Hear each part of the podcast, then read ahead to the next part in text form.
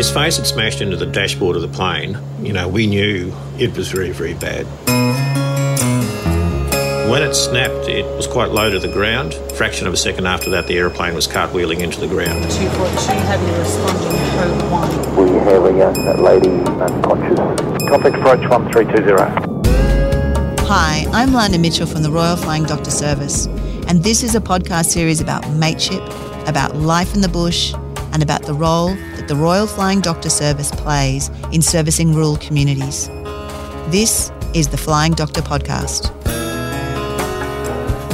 Then I saw him wipe his face, and when he wiped his face, his whole face moved quite significantly. So dropped down quite a lot, quite moved. So I knew that his face was was mush.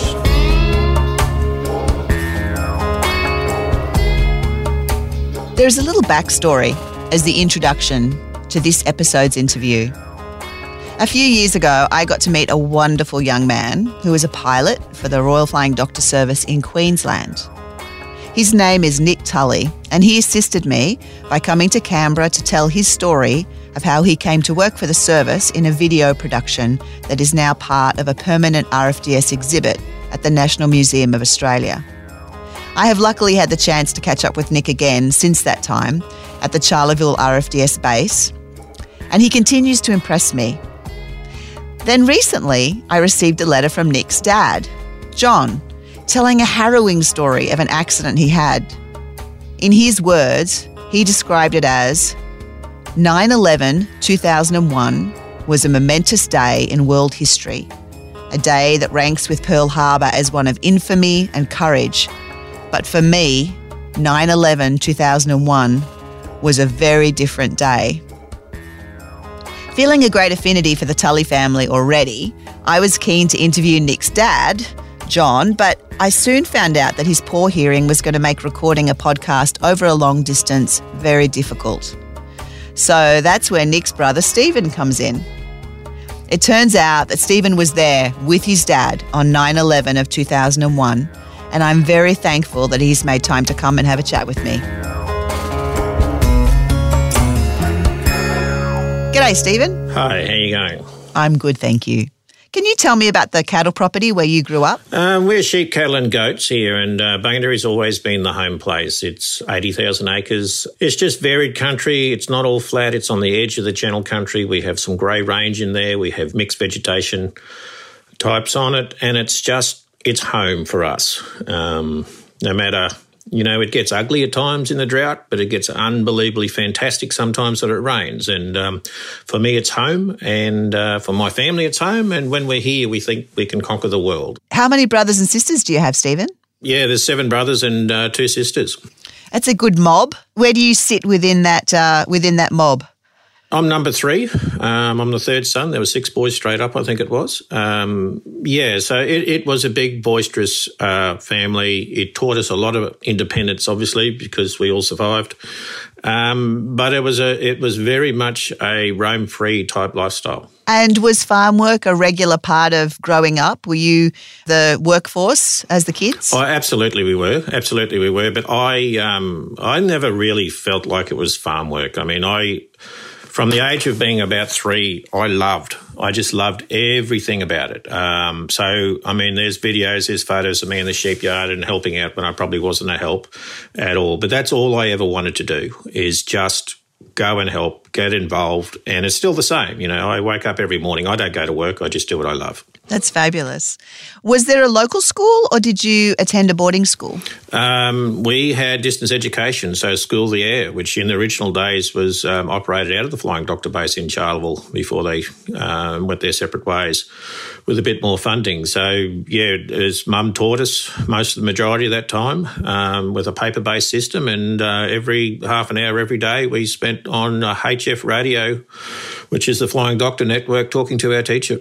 We did that right through to grade six in the local convent, boarding convent for grade seven, and then boarding school after that. So, back in 2001, when this accident occurred with your father, was it sheep or was it cattle that were being mustered on that day? So, we were mustering cattle, and um, and it was just another ordinary day. I'd also done a lot of contracting. Dad used to do contract flying. So, we'd been a team, just waking up in the morning, you'd go out muster a paddock just like any other day. I think he had had done two and a half thousand hours of it. Most of that time I was on the ground underneath him. We knew how each other worked.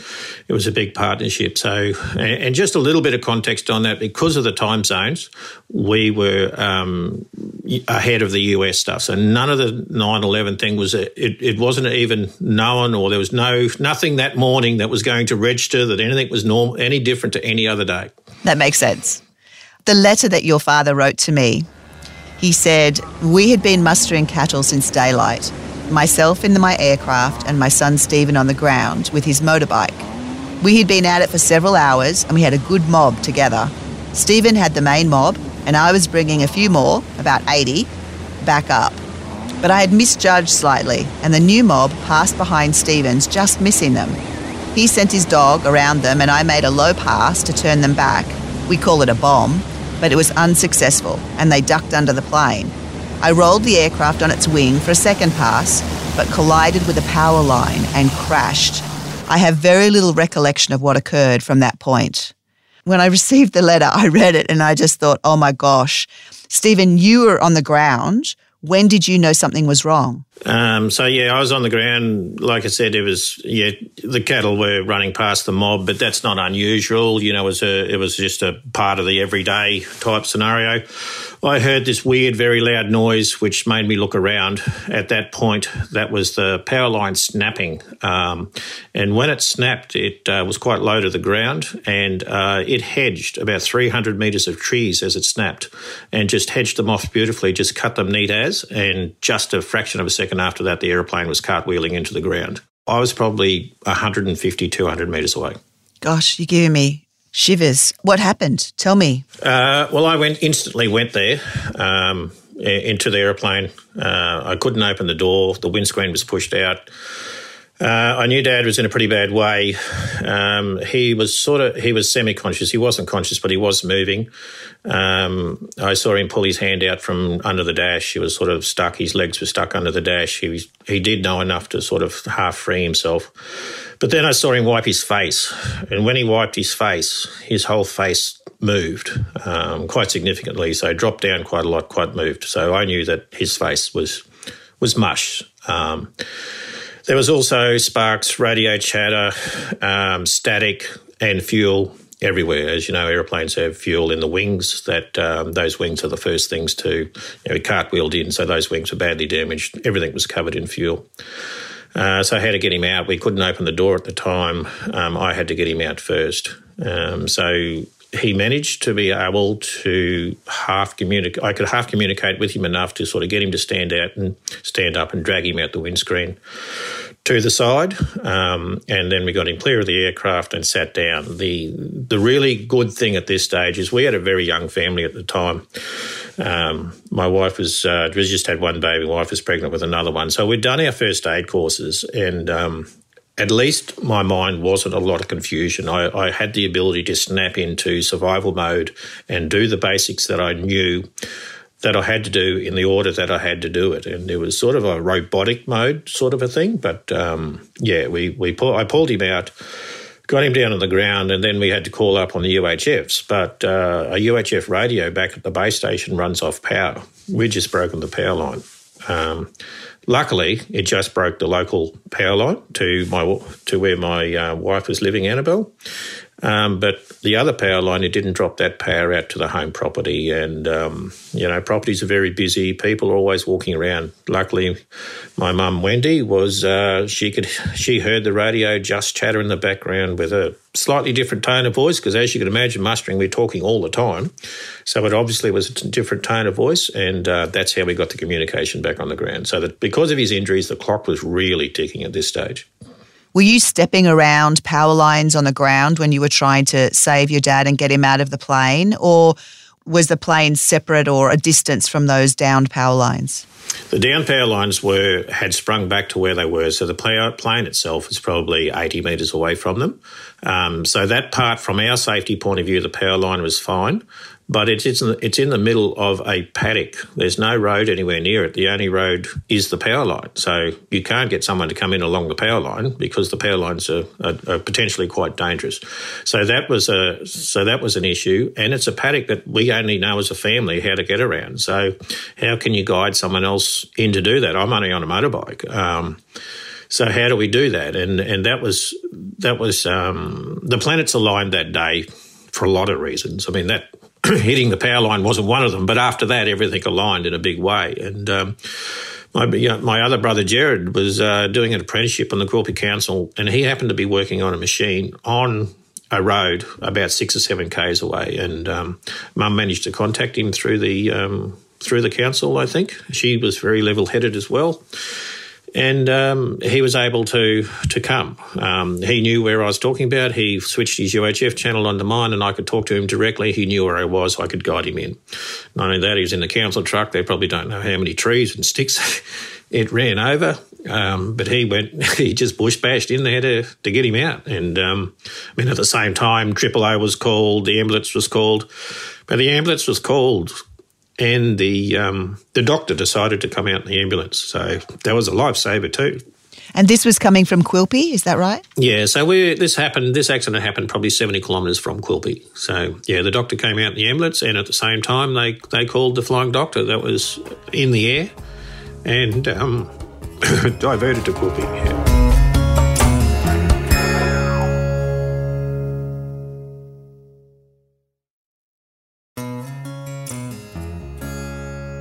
As I mentioned earlier, this podcast has been made possible with the support of Isuzu Ute Australia. Having reliable vehicles is imperative in the harsh Australian outback, and Isuzu have provided D-Max Utes and MU-X SUVs to pull seven large RFDS flight simulators as they engage in school, community, and field day activities for the Royal Flying Doctor Service. These simulators are full size planes, minus the wings, and the Isuzu D-Max and MU-X vehicles are a perfect match for the long distance heavy towing demands of these RFDS simulators right across Australia. So keep an eye out for them as they travel around each state, and we would love to see photos and locations on our Flying Doctor podcast community Facebook page when you see them.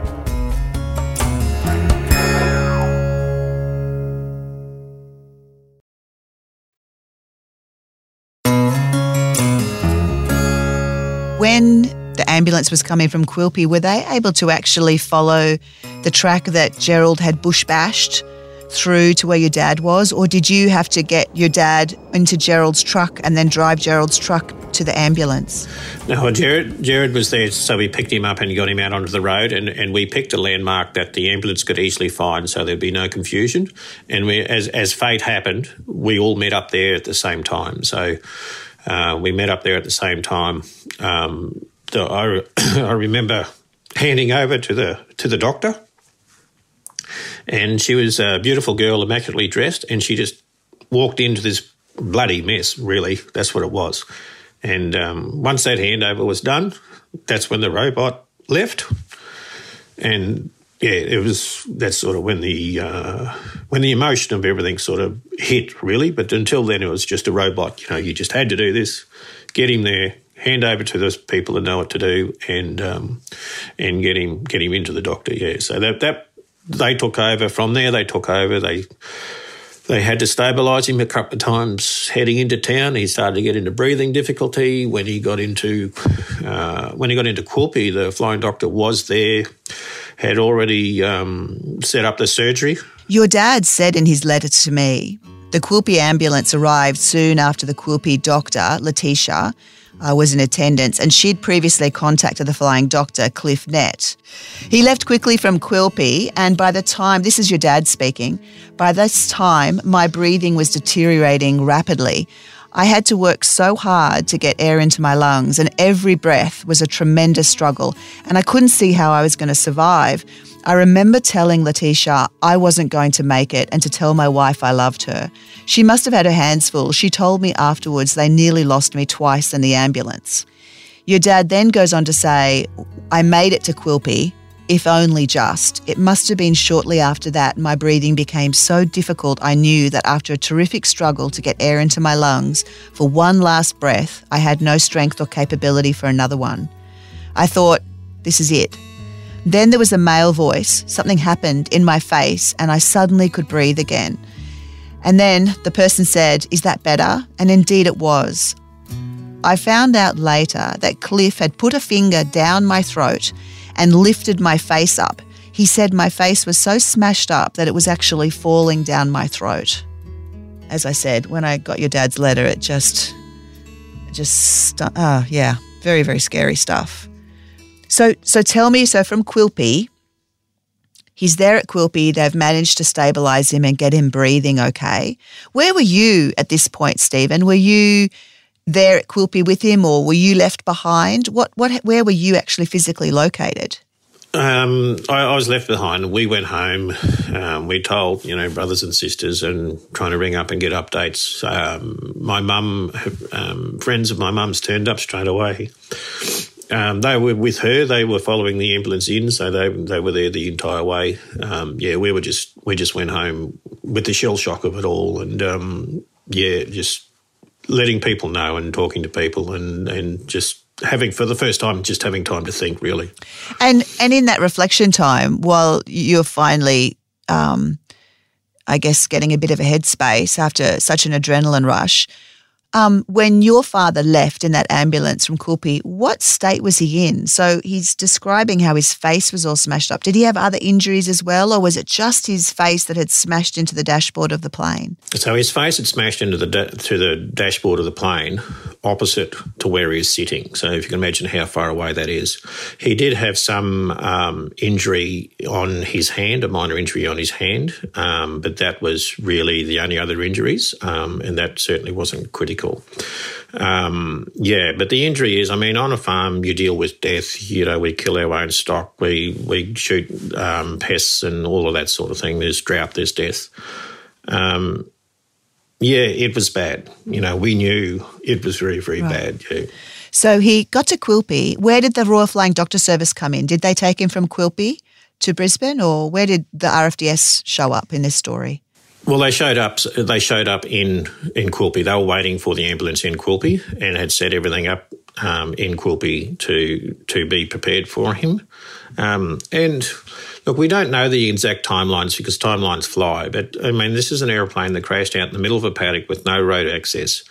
I think the ambulance turned up in about forty five minutes. Wow! Like that's just phenomenal. And he was probably in Quilpie within um, an hour and 20 minutes or something like that. You know, like it, the response time for where he was was just unbelievable. They then had to fly to Charleville. They landed at Charleville to get more blood because he was bleeding out. Um, they landed at Charleville, took everything they could possibly take, and then took him to Brisbane. Fabulous. And so he went straight into surgery, I presume, to try to reconstruct his face and to stop the bleeding. Do you have any details about that at all? Was it a long surgery? Uh, look, it was a very, very long surgery. They basically cut him from ear to ear, pulled his entire face off the bone, put about 12 plates in there to reconstruct it. His forehead was okay, but everything below his, um, you know, eye sockets, uh, the top of his eye sockets, everything below there was just pulp, literally pulp. I mean, I could see it move. And so they took all of that off, wired him all back together, wired his all jaw back together. I mean, it was broken in, you know, 10 places or something. Wired him all back together and, um, you know, crossed your fingers and hope for the best. Holy moly. Okay, so he's now in hospital recovering. Did it take him a long time to come through such a horrific surgery? What was the time frame from that point? And when did you get to see him next? Um, the time frame was unbelievable because I mean they put him out to let him heal, but as soon as they stopped giving him drugs, he woke up. Like he just would not he just would not let go. And I mean, I, I, think that's probably a big part of the reason he's still here because obviously he wouldn't let go. Um, so he was up and rational. His jaw was all wired up, so he couldn't say much, but he's communicating by little, uh, you know, they, those little magnet boards the kids write on. So that that's all of a sudden became his his um, little thing to ride on. Um, yeah, and I didn't see him. I was running the property. The property doesn't stop. It just doesn't stop running. Um, and it was getting dry, and, and we did a big, we finished the muster that he was on. We had a lot of locals came and gave me a hand, just said, look, we'll give you a hand.